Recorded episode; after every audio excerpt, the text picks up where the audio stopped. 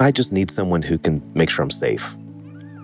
Which, which you know, not everyone can do that, right? I just need to make sure someone doesn't, uh, you know, let me trip down the stairs or you know make sure I'm hydrated or something like that. But if I'm looking for a guide, I want some a guide who who understands their own process, who can hold you without medicine. The medicine is kind of just the bonus of it. But if they can't coach me well without medicine, then they're probably not the right coach for me how to determine if coaching is right for you.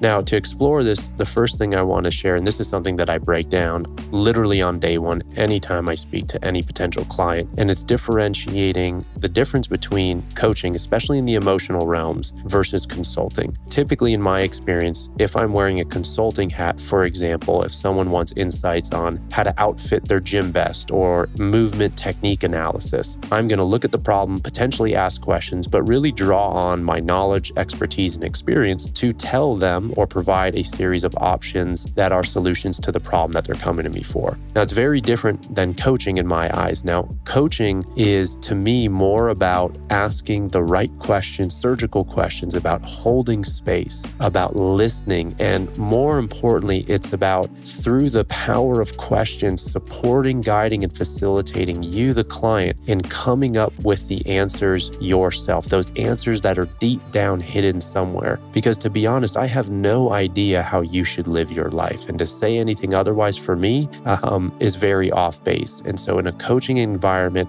it's a safe space for you to come to know yourself at a deeper level, how to integrate parts of yourself so that you can move forward in a more harmonious, dream affirmative, and whole way. If one on one coaching is something that you would like to explore with me, in the show notes, I will include my email. I can give you more details. We'll hop on a call and really see if we're the right fit to work together. Now, let's get into the show. Welcome to the Path Podcast. I'm Mike Salemi. I believe that uncharted trails make the best life stories. So take a deep breath, put one foot in front of the other, and trust the ground under your feet. Join me in discussions on health, performance, business, leadership, and spiritual self mastery because these topics are windows into how well each of us have learned to trust our own path. Let's go.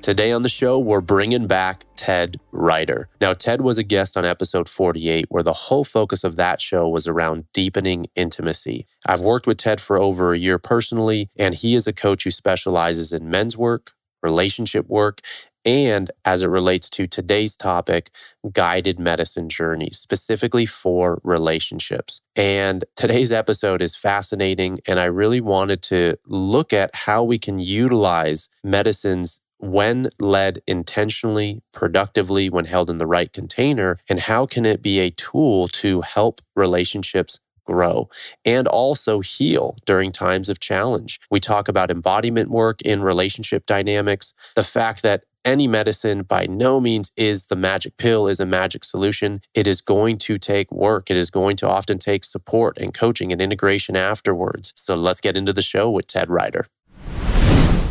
This is the that, and this is a topic, even as I was sharing with you right before we hopped on, uh, I was talking with Lauren about, I was like, hey, you got any questions for Ted? What's, and then all of a sudden I see like text message come in, text message, text message, text message, text message. And I'm like, wow, there's a lot there. It's all great questions. She's like, I just realized I have a lot of questions around this and curiosities, as do I. So this is such a great, I mean, there's going to be so much here that I want to ask you, but to reel it in for a moment yeah.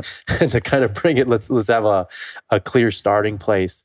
I'm really curious, what was your introduction to medicine work and what did that look like for you? How did you kind of make your way into that realm? Well, prior to that, I was super skeptical. Mm. Not doing a lot of people who are doing medicine work, and they were coming back from Peru, and and they were saying all these great things, and I had such judgment. Mm. It's like, yeah, that's like that's the cheater way, right? That's you're taking the shortcut. That's the shortcut to spirituality. And I've been doing, you know, spiritual work for, you know, 20 plus years. And so I had real judgment about it. And then a guy called me. He was connected to through a common friend. And he called me and said, Hey, I want to do a program with Jews and mushrooms. Wow. Okay. And he was calling me because I was an ordained rabbi, I am an ordained rabbi, and someone thought I might be open to that. And I said, Well, that sounds really interesting. And I have no idea. Like, I, I, I have no basis for this. Never experienced any medicine work to that point yourself. No. Okay. No, not at all. And, um, but I was curious and we had this amazing conversation and just really curious about it. And I says, well, so let, like, I don't even know where, I would, where would I start? and so he set me up with a woman who was his shaman and she guided me on my first journey. And it was a, it was really interesting. I did a ton of reading, just a tremendous amount of reading. And it was a mushroom journey. And I met with her, I think twice to set intentions. And I did a whole bunch of reading. And so I knew, you know, the first stage, you're going to have this. And the second stage, you're going to have this. And the third, you know, it's kind of, I, I studied all these things. And my intention was, I wanted to, to dig into this place where I'd never felt at home. Just this existential, I don't feel at home here. I don't feel welcome. I don't feel safe here. And I think that there's a lot of good reasons for it. It's a it's an epigenetic thing. It's my family being, you know, a Jewish lineage being thrown out of one country after another over the last couple thousand years. Mm. So I came by it naturally. My my grandparents were immigrants and and they escaped. It wasn't just a convenient, let's go to the United States. It was an escaping from Europe. And so there was this feeling of, I don't really belong. And so I went, I thought, well, this will cure it. Perfect. We'll take a mushroom. I'll belong. And and so a couple of things happened during that that journey. It was really interesting. One was I had read so much about it that I kept thinking. I was like, oh, is this where I get cold? Is this, or, or, or, is this cold or is this not where I get cold? I, I started, I was thinking like through all of the steps that I thought were going to happen. Um, took me a while to kind of relax. Yeah. And just into the experience. And the shaman was really patient with me, and the medicine was really patient with me. And I had this vision of people walking through a desert. And they were all about like an arm arm's length apart. They didn't seem to be communicating. You can just kind of picture like very much a formation of people walking through the desert. Huh. And the conversation was still around. I, I don't feel like I belong. And the message I got was, it's okay, no one belongs. It's like, that's the message? I wanted the message to be, no, you belong. You're welcome here. Everyone's welcome. And it was actually the opposite. It's actually, no, it's okay. No one belongs. Hmm. So it took me a couple years to unpack that. But that was my first introduction into, into possibility. Because I think that's what medicine is. It doesn't necessarily show you an answer, hmm. it shows you what's possible. And then you have to do a lot of work to integrate it to make it meaningful rather than just a really cool experience, which it is. I mean, there's no getting around that. It's a cool experience. It can be scary, it can be just incredibly loving, enjoyable, all those things. But that's just the experience mm. of what's possible. Then how do I take that into my life and make it something valuable? And that's what I'm most interested in. Well, I think that's huge because we, if we don't integrate these peak experiences, not that they're not transformative and don't have their place and it's beautiful, but if we don't leave and learn how to bring these things into our relationships, into how we care for ourselves, into how we show up and serve the world, it's a beautiful experience. However, did we really get the message and the teaching that hopefully we came into it right seeking? Right, right. And we don't always get that either. We might yeah. go into an experience, this is the message I want. And that may not be the message you get. Could you unpack a little bit? Because I love that point, you know, whether it's the difference of how you experience an intention versus an expectation, or what's been your experience with that yourself and then navigating, leading uh, people with this? Yeah, it's, um, I think the pre work is really important. And the pre work can be a couple days, can be weeks mm. of what, what is it that we want? Will it really most serve me? Because I, I think that with a lot of these medicines, you don't want to do a lot of it. So you want to really prep for it, make sure it's going to be something of significance rather than I'm going to do this every week for the next yeah, Yeah. frequency. Right. So you can't do that often. Your brain, your body just needs to reset. So it can take weeks or months of here's what I would want to come out of this. Hmm. And so one of the important things to do though is to learn how to hold it lightly. Hmm. You know, kind of like you're holding a little like a baby chick in your hand, right? Right. It's like it's precious, it's beautiful, you don't want to squeeze it. And so you I'm not sure why that, that came to mind. but but the I think it's the same with the intention. Like what do I want out of this? Well, I want to, you know, for that first one was to answer the question about do I belong? And I think I probably held on to it too hard. I kind of forced it. And maybe that was the message like, stop forcing this. No one belongs. Cut it out. But over time, I've learned that if I come in with an intention of feeling pleasure in my body, Hmm. that was an important one for me. I want to feel pleasure in my body. And I just want to be open to the experience. What will happen? And so just sometimes with that, with that note of that's enough to carry me through. Um, but I think that's also one of the important things we have when there's someone who is guiding us. So if I'm doing something on my own, I'll have these intentions, I'll write them out, and I might or might not, you know, go back to them. But with a guide with me, they're there to keep that prompt. Hmm. So to see that, oh, here's the thread, and they're going this way, let me see if I can just gently bring them back in. Would you mind sharing? Because I have yet to sit with you in a medicine ceremony, and so I obviously don't have context in how you typically organize those or structure the session. And I would be curious, even because I understand like MDMA is one that you'll use, mushrooms. Mhm. How do those? How you maybe approach them different? And can you maybe give a little bit of like insight into what does a, a session more or less look like? Well, actually, let me back up. So there's the intention, Yes. and the intention might be when I'm working with a client, a couple sessions with them to really dig down into, you know, here's that want and desire. What's the need underneath it? Hmm. Um, what are our fears around finding that need? What's the what's the possibility around finding that need? And to really try to try to pull apart, you know, what what is it that we want here? Um, because I believe that a lot of the work is done without the medicine. Hmm. So it's to, to prime, lots of priming that goes on, lots of intention setting. Uh, the space itself, I see as a temple. Hmm. So it creates sacred space. So, you know, this is a, a beautiful room, and uh, they can't see, but there's a there's a you know huge TV on the wall over there. Probably cover it up. Hmm. You know, there's a way of, of taking technology out for most parts and really bring in things that, that feel good. You know, so like these pillows, like there's a, there's a good feel to them. But if I were to be in here, I might want some more. I might want some more blankets. I might want some more pillows. I might want some flowers, something that just just feels good in my body. So there's no like prescriptive thing. It's more of an intuitive thing. Hmm. If I just if I were to sit here for a few minutes, I'd say, okay, you know, what would what would good? What would be feel good? What would feel good on my hands?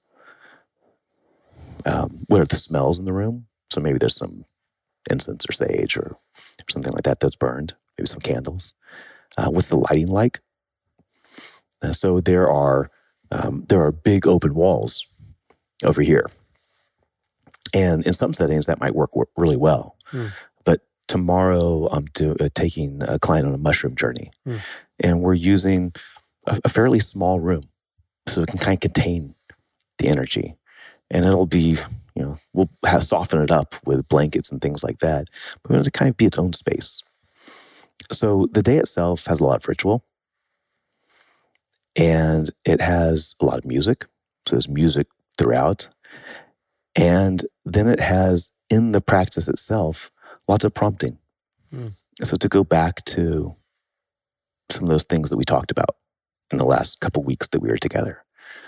um, sometimes sentence stems. Sentence stems? Can sentence stems. Um, I especially do this with couples. Here's what I love about a relationship. Dot, dot, dot, dot, dot, dot, dot. you? They fill it in. Here's what I want more of in our relationship. Dot, dot, dot, dot, dot, dot, dot, dot. They fill it in. Because otherwise, we kind of just get lost in medicine. Like, oh, this is great. Like, yeah, this is great. And you're totally open right now. Yeah. Let's use this. Let me let me prompt you a little bit. And it's really the same things that I do outside of medicine. It's just that when we're in the medicine space, the hearts are open. Mm. So I can speak without feeling like I need to filter things. and I can listen in a way that I don't feel judged. And that's the beauty. That's the beauty of all this. Um, one of the important things I also do in a medicine space, especially with couples, is I do a lot of embodiment work. So I, I sit a couple in front of each other and teach them how to breathe with each other. Hmm. So it's a tantric work. Teach them how to have a nice deep belly breath. Teach them how to move energy back and forth between them. Um, so playing with the energetics of our body, uh, noting that when things happen, like um, you know, I don't like it when you say when you raise your voice, you know, and then to check on their body, like what's happening in your body at this time, and to really to to start having people start noticing, like, oh, this is the feeling. You know, when when she walks toward me, there's part of me that wants to move back. Mm. Like intellectually, I know I don't need to move back; it's totally safe. But there's a there's a childhood part of me that wants to move back, and so we start working with those just to feel that. Um, did a really cool thing a couple weeks ago. I had a couple who had been together a long time, twenty years, and no was really hard for him. When she said no, he would recoil, like in life. Hmm. I must be bad, I shame. Da, da, da. And so we did this really cool experiment where she put her arm out, put your arm out. Hmm. And I said to both of them, okay, you're going to say, can I touch you? And she's going to say yes. And so I'll do it. Can I touch you? Yes. Can I touch you? Yes. And then I said, this time she's going to say no. Can I touch you? No. Wow. and he he I, I saw it we but we all saw it like he, he flinched and the inter- you hear that the interesting thing was that he heard me it wasn't her no He heard you. Right? So i'm sitting there so she's here he's there and i'm directing. She's going to tell you no this time. So he heard that i was the one that instructed her. But still when she said it even though he knew it was like it was just she was parroting me yeah. it still caused Wow. this it was fascinating. Fascinating. And even when we noted it it's like hey ma'am that was me who said that he's like yeah i know but still it felt like it was from her so it really helped him recognize that her nose or his response to her nose are actually not about her nose Mm. they're about the no that he got when he was five Yeah. or 25 or whatever. You know, it's way, way back.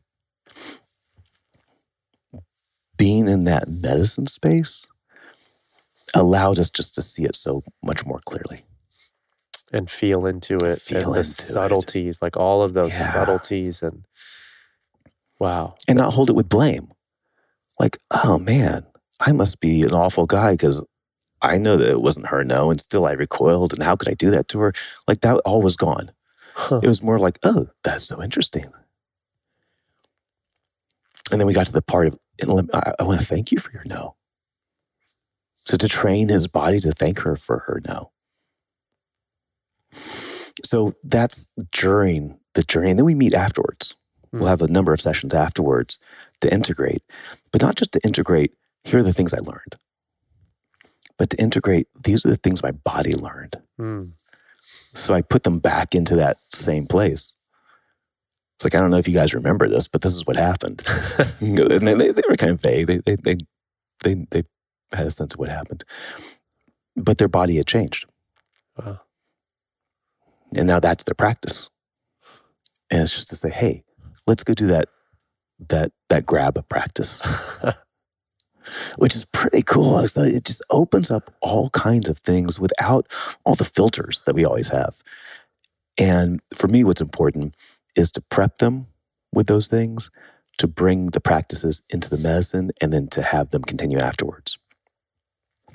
So people who have a lot of embodiment work, people who have tantric work, are really ready to go for this stuff. Mm. And if not, I train them. We train them before, during, and after. And it's things that they can do later.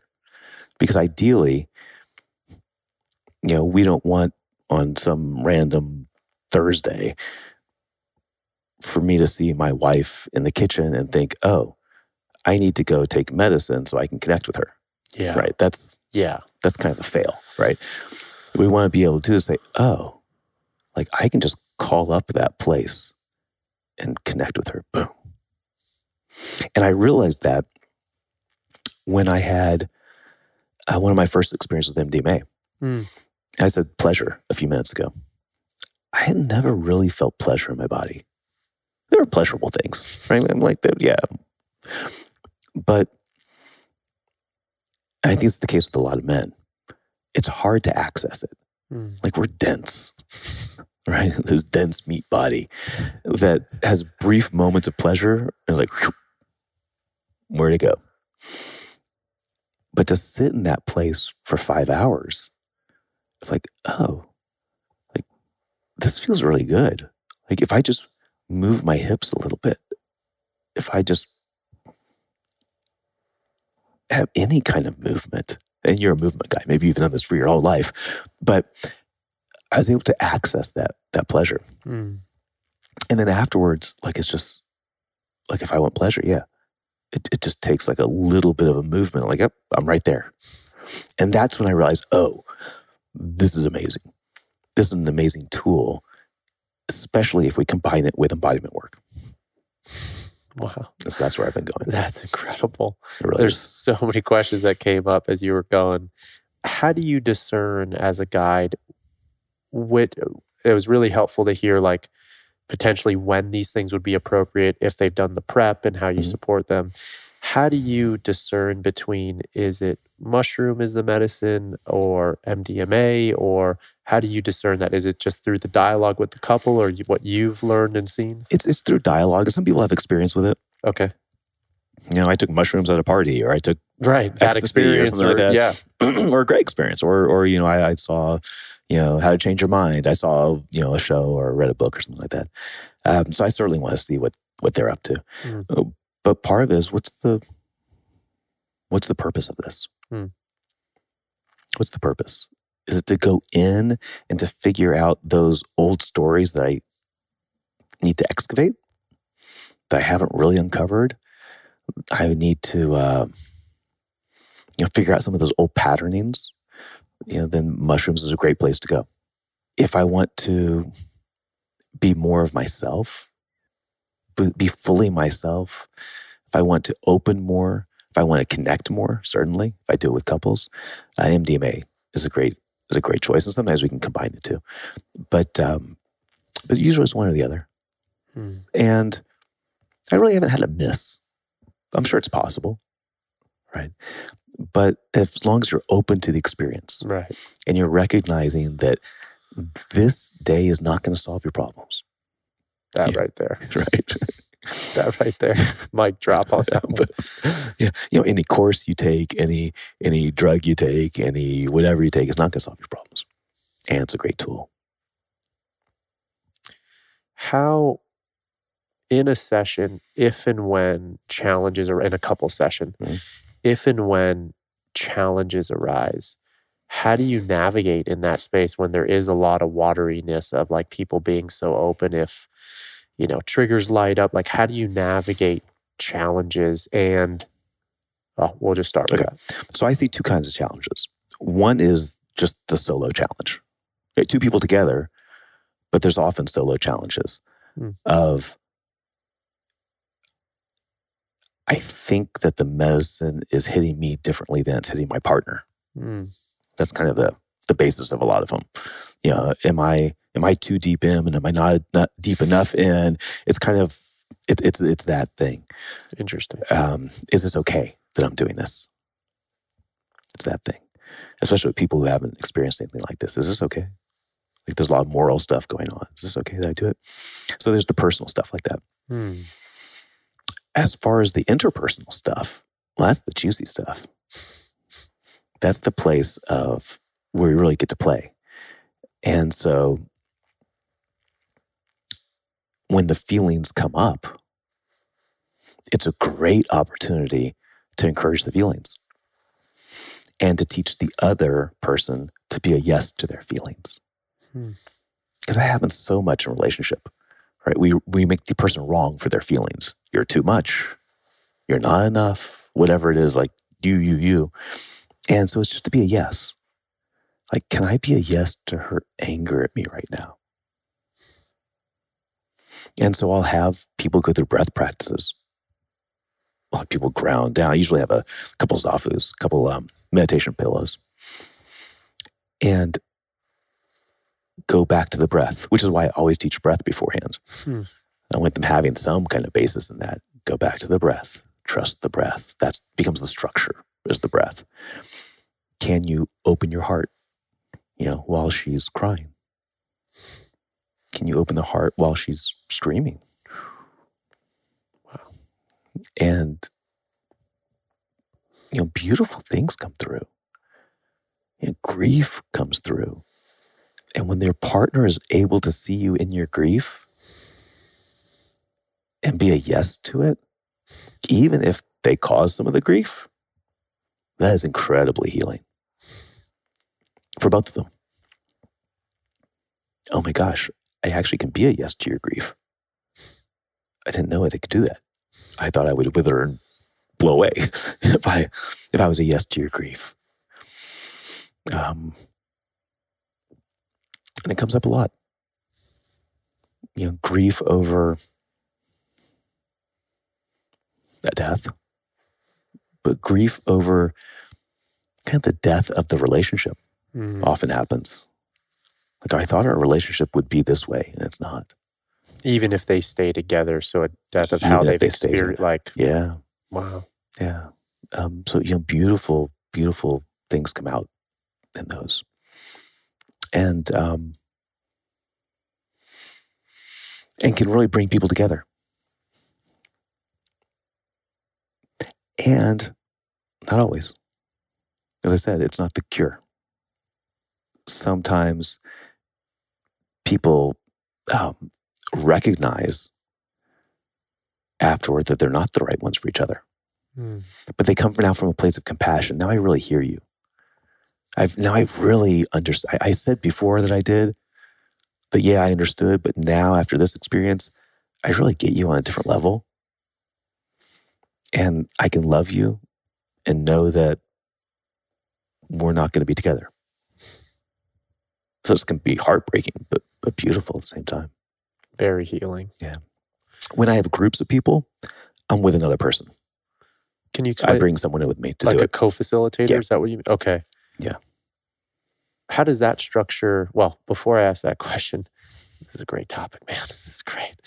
And I know it's nuanced and I know it depends on the person, the individual, but I'm curious to hear your thoughts and experiences around is there any um, times in the relationship that you are like red flags medicine work would not be a fit like in the middle of a divorce or not yeah what comes up with that When there's a lot of anger between the two, okay it's probably not the time for the two of them to be get- together to be together even with physic- medicine. with medicine With medicine. okay Yeah, yeah, yeah, with medicine. Um, I do a lot of, most of my work is without medicine, Mhm. right? For, for the last 30 years, mostly this is without medicine. And and there's a place for mediation, there's a place for intentional dialogues when that when they're really heated. Mm. Um, I haven't had that kind of blow up during the medicine journey. Um, maybe that's how I pick my clients. Maybe that's all the pre work we've done. I don't. I don't know. But if they were really hot, I would not have them together. And one of the first agreements we always make is, um, you know, don't hurt yourself, don't hurt me, don't hurt the surroundings. and and, and that's, important. that's never been a problem, never been a problem. So I wouldn't want to put that into the into the space. Um, that is a place to work with people solo. Uh, a, a good baseball bat and a pillow are also a really good thing to do with or without medicine. Like let's let's get that energy out, or let's find other ways to get the energy out. And I I can give you you know half a dozen ways to kind of expel the energy so that, that it doesn't come out. Blah. And that's key, right? If the energy is like, Wah, it hurts. But if I can take that same energy and go, Wah, Mm. you can sit there and go, oh, okay, they're mad. it might be mad at me, but at least it's not like I can actually listen to it still. Yeah.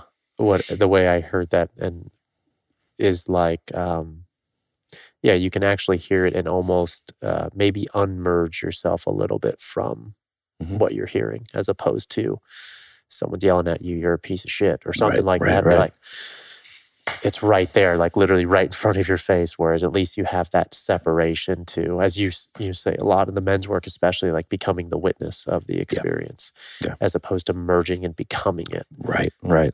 Hmm. Hmm. How does this work now differ from similarity and differences now in a group setting? You were saying you Yeah. bring in a facilitator. What's that uh, container like? So so far, those have all been couples working with each other, Hmm. just happening to be in community. Couples work. Okay, got it. so like you would be there with your wife, I'd be with or you know, I'd be with my wife, and we'd see each other, and we'd probably have a little dialogue at the beginning, and maybe at the end, but the work would really be between the two of us and the two of you. So it's still couples work, but it's just in community. That's really interesting Hmm. because when I do couples work without medicine, I very often get um, self judgment. A lot of the of the of the participants are like looking over there, looking over there. Hmm. Like their partner looks much more excited than my partner. What am I doing wrong? or or "Oop, maybe I shouldn't be sitting on his lap yet because they're not doing it over there. So a lot of of self criticism, a lot of self judgment. Um, even had to start turning people certain ways. Remember, I did this one practice with men on the outside and women on the inside. And a number of the women after that said it felt like he kept looking at other women. Whew. And he might have. Uh-huh. Certainly, he might have. But whether or not he did, she was feeling that. So for that, I put the women on the outside. Next one, and next one, women on the outside, men on the inside. It solved the whole problem. but with medicine, you don't have that. It's really interesting. We'll have couples working together, and they can feel these people over there who are having a really difficult time or a mm. really beautiful time. And it's more like, oh, okay. like it's lovely. Whatever they're doing is is fine. So it really it, it creates a little bit of community. Like, oh, we're all here together, uh, but still a separateness that you can be pretty intimate with your partner and not feel like you know past your boundaries. And how do you determine the dosage or the right amount for that? Because in that space, especially, um, I feel like there's a, I don't want to say a functional level, but like a level where you can work with it. And then if it goes too much on any medicine, it's like, well, Yes. I, uh, I I don't have my feet underneath me and I can't really Yeah, navigate yeah. a conversation. So how do you Yeah. determine that the right amount? Yeah. Well, so my the first journey I did, Yeah. the one where you know no one belonged, that was like a hero's dose. Okay. That was that was way out there. Um, I don't do that because I want people to be able to still work with me. So I'll step people up. Hmm. So with mushrooms, I'll do a gram and then a second gram and then a third gram if it seems appropriate. Um, but I don't want to go to that place. Um, there are people who do that. You know, I think there's a value to doing it, but I want to still be able to communicate. I want to be to have that person in the like in the space still. um, because I think that's where they'll get the most use out of it. Mm. And so it really it's a let's let's step you up. And so the same when it's a group. You know, we'll we'll do body weight to figure out, you know, mushrooms is not as important, but but certainly MDMA important to know body weight and to to uh, calculate it that way, and then to give a boost if it seems appropriate. Hmm. And um, invariably, no one knows when it's appropriate for themselves. so it's like, no, man, I, it's still running. There's a lot in you right Yeah. now. I can tell there's a lot in you. Yeah. um, because people, it sticks with people differently. And these medicines really, you know, they'll last for four, eight hours to eight hours, but they really last for days Mm. on some level. Your your heart is still open. You're you're still crunchy. You're still kind of going through the motions. You're totally safe to be out in the world, but there's still stuff happening in you, and uh, and your chemicals are rebalancing, and that's a change. And so, you know, my I take a fairly conservative approach, little by little. You Can always come back in a couple months, do it again. Yes, and there I, I appreciate that stair step, especially within this type of container where it's quite at least it's an active container Mhm. in, that regard. It's a relational and there's Yeah. interaction and there's there's a, a participation, an active participation Yeah. in that way, and uh, and I could see how helpful it is to have a guide with this, and everything that you've shared, especially up to this point, from the preparation to the non medicine work to you know recognizing what is the uh, the level of heat or fire in the relationship at that moment what insight or what advice might you provide someone to if they wanted to select a guide Mhm. what questions could they ask or how could they determine if this uh, is the right fit for them I think a big part about it is just being comfortable with the guide. So it's spending some time with the guide. And I think it, it- for me, what's so important is the stuff we do outside. So I start with coaching sessions, just regular coaching sessions. And and I think that for me, if I was looking for a new guide, I love my guide. If I was looking for a new guide, I would want to do it just a coaching session with them because I think there's a value to let the medicine do the medicine's work. I don't know how to say this politely. I'll just say it. It's kind of a cop out that the medicine will do its work. like uh taking the res- self is that if i'm hearing you right like Yeah, taking taking- responsibility Taking the out responsibility out. Yeah. Then I just need someone who can make sure I'm safe. Which, which you know, not everyone can do that, right? I just needs to make sure someone doesn't, uh, you know, let me trip down the stairs or you know, make sure I'm hydrated or something like that. But if I'm looking for a guide, I want some a guide who who understands their own process, who can hold you without medicine. Hmm. The medicine is kind of just the bonus of it. But if they can't coach me well without medicine, then they're probably not the right coach for me. Yeah, that's very helpful. I totally agree with that. And I think, especially the way that I'm hearing the way that you structure it, like there's so many layers of intentionality and building. And mm-hmm. so I think, I think you, how do I say this? Like, I think you, by this process, you dodge a lot of bullets in the sense, or you dodge a lot of unnecessary bullets Mhm. in terms of uh, the challenges that can show up and really making sure that someone is, because someone is committed like what i'm hearing like if i was a participant in this and i'm going through your process like it's a commitment and it's not something to be taken lightly it is and it isn't but Right. like i'm committing to this as opposed to which is exactly to your point maybe a time and a place but i'm going to show up and let the medicine work on me there's maybe a for sure uh, a purpose for that but Oh, this yeah. this container and then the intentionality and then almost like it feels with the integration. I think you and I, you and I have either talked about this or you shared this in the men's group. Like even with structuring retreats or structuring events, there's kind of like a, a buildup and then you hit a peak and then there's Yeah. like a, a gradual landing. Yeah. Uh, and I've always, I've kept that since you shared that in my head. And I think that's beautiful because it's like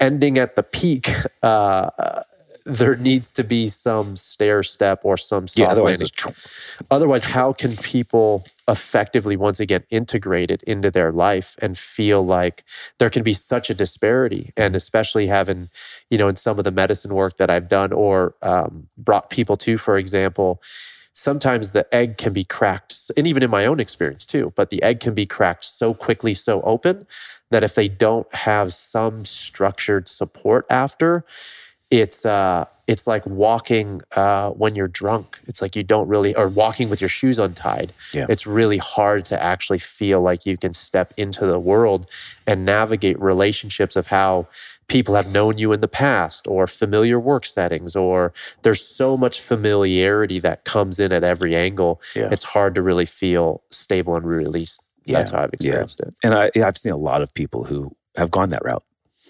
And they have kind of a vacancy in their eyes Hmm. Where it just wasn't integrated. Hmm. And, and often they did so much of it that there just really hasn't been time to integrate it. And so there's kind of a vacancy in their eyes. And you wonder, like, Hmm. you, you're still here with me. And um, it's really sad when I've seen people who I've known before and after. A lot of the people I just have seen afterwards, but some of the people I've known before and after, like, wow, they've they've really changed. They they weren't held, Mm. um, or maybe something else was going on, but there's still that vacancy that that I want to avoid. There's one more thing about choosing a guide that uh, you know. I love this quote that's attributed to Ram Dass, which is that before you become a nobody, become a somebody. I think it's really important to find a guide who who found themselves before they found medicine. Then feel what it's like to become a nobody as you rebuild that somebody. i love that Yeah. I wish that was my quote. how would someone be able to recognize within themselves or be able to say with embodiment or, or confidence mm-hmm. that I've fully integrated or I have integrated this? How does someone know that they've reached a point of not completion with it, but yeah, full like integration of it? Mm-hmm. I think that's when it's good to have a cohort with you. Hmm. Right? It's good. It's good to have your your men's group, your women's group, your trusted friends, kind of your counsel, to say, yeah, yeah, you have, or you think you have, but there's this really shadowy side that you haven't touched. Mm, Um, so I think it's so important to be in community. Just in general, I think it's important to be in community, and I think men need men, women need women. Um, some of us have coaches, which is it's great, but we can we can discern. But it's always good to test it. Hey, I think I've got this. Hmm. Like this this part about me not feeling safe, not feeling like I belong. I, I, I think I've let that go. Yeah. And then it's up to you to pry a little bit. yeah. I was like, oh, yeah, you're right. I haven't. Or, oh, yeah, but I was here. Now I'm here. And all of these things, you know, all all of these um, these traits that we picked up from childhood, I don't know all of them. Most of them never quite go away. Hmm. We learn to manage them. We learn to be friends with them. It's like our shadows. Like we have the shadow side of ourselves. It's always there. It's just can we befriend the shadow so it doesn't take over our lives when things come out sideways. And I think it's the same with this. You know, I'm working on this thing of feeling safe. Well, there's one part of me probably will never feel safe. But what do I do with it? Hmm. You know, can I be like, oh, yeah, there's that part. All right. Hi. I'm good. I'm good. I don't need you right now. So, um, you know, growth is just an ongoing, forever kind of thing. Um, and I think we need a little compassion with ourselves sometimes to realize that, okay, it's still there. Been doing this for 20 years, 50 years, it's still there. Okay. hearing that, that feels like integration Hmm. in terms of actually recognizing, witnessing, making friends, not trying to shame, blame, judge, criticize that part. Um, put a value attachment, but actually recognizing it as it a part of you, but just one part. And then you get to move forward from there. Like that feels, when you were saying, I was like, that's integration to me in this moment. Mhm. And uh, learning, as you said, learning to have compassion for those parts. Yeah. And then in partnership to witness that in the other. And like you said, to be a yes to that. And Yeah. how healing is that? Yeah. Huh. Yeah. And, you know, as you're raising a child, how can I be a yes to everything? I can still have, you know, I still need guidelines. I, I, I need boundaries. Those are all super important things. But how can I be a yes to that inclination to want to do that thing? Hmm. That deepest desire. Because deepest desires are never wrong. Hmm. All the surface stuff we can negotiate, but the deepest stuff, you know, I have a deep need for safety, a deep need for love, you know, deep need for being seen. Like you can't really argue with those things. Hmm. How I'm seen, how I'm loved, how I feel safe, that thing we can negotiate. I can be a I can be a no to some of those things, but I have to be a yes to that central thing. I think that's what makes us human.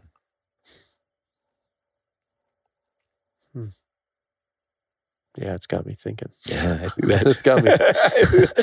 All these conversations, they're like half podcast and half like coaching session, half like the wheels are Well, that's turning. what we should get Lauren here next Yeah, time. We'll do a, we'll do a, couple sessions. We'll do. We'll definitely do that. And uh, I'm curious. I want to just uh, open this up to you. You know, in this this whole realm, this topic that we're having this discussion. Is there anything that you feel on your heart, on your mind, that you feel important to share that we haven't discussed, or Mm. anything that really is just like you feel important to communicate? You know, I think a couple things. One is that invariably I get couples who will say to me, Oh, we didn't know we needed to have this conversation. Mm. We've been together for 30 years. We didn't know we needed to have this conversation. And so, again, it opens up possibilities and possibilities for amazing growth and healing sometimes. Um, it also helps people tap in with their own feelings. So, you know, uh, you know, a common stereotypical complaint from from wives is that my husband won't share his feelings. Mm. It's not that he won't share them. Well, it might be. It's typically he doesn't know them. He doesn't know what his, he's feeling because we've been conditioned not to know our feelings. Push that aside, and so there's a potential just to be fuller selves not to feel like we need to retract, like not like we feel we need to hide, diminish our own light, or or be extra big to make up for our little light, whatever it might be, you know, compensate for it. Um, it just allows us to be full, full as we are, and um, to me, that's that's beautiful. That's beautiful, and we can really be full when I can be full, and you can be full part of, part of fullness is I know my boundaries, Mm. which means I get to be everything inside this boundary. And you know your boundary, you get to be everything inside your boundary. And I know where yours is, you know where mine is. They might bump against each other, but we know what they are. We can honor them. I think that's where real healing comes from.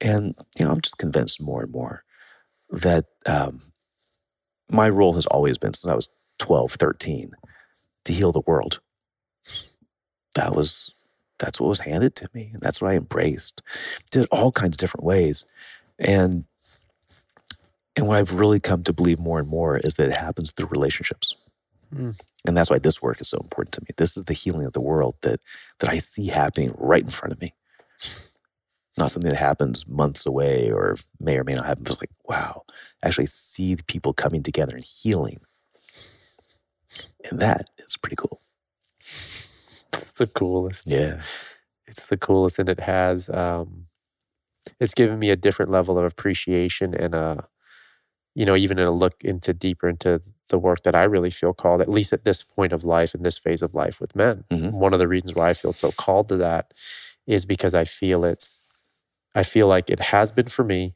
I've witnessed it in others, and I can see the potential that men who step into this work Mhm. with full heart and and come out, um, I've seen the impact on the family. Yeah. And I've heard, I've gotten so many, not so many, but a good handful of messages from wives or partners after it, which I was not expecting in terms of how it's changed the relationship or how they're fathering differently to their mhm. daughter, to their son. And it was a very unexpected thing. And I realized, at least at this phase of life, this is my way to contribute healing generations. Yeah. And what I'm really seeing too, and now, like as much quote unquote work as I could have done on myself before Lauren, which had its its value and there was a lot of beautiful stuff there and challenges. Man, being in relationship, it's it's a whole nother level. It is. Um, so I'm appreciating this conversation because it's given me some more stuff to sit with, especially with my own dream and vision, and to hear what you're here to do Mhm. and you're here to show up as. So thank you for that, brother. My pleasure. Yeah. Always good talking to you. And as we close off, definitely we'll include in the show notes where people can find you. But if Mhm. you don't mind just sharing right now, if people want to do couples, individuals with the exact work that we're talking about, Yeah. how can we link them up? TedRiter.com. Okay. One T, my last name. and then you do post some amazing. I really appreciate your stuff on social media. You always like point some. Thanks. Instagram, it's Ted Riter Talks. And it's on Facebook somewhere too. Ted Riter, I guess. Awesome. Well, Ted, thank you again for everything. Appreciate you, and uh, just grateful to have you in my life, brother. I am too. Thank you. Thanks for listening. Be sure to follow the podcast on Apple and leave a review. It means a lot. We all have a path, and I'd love to hear how this podcast has inspired you in some way to live yours.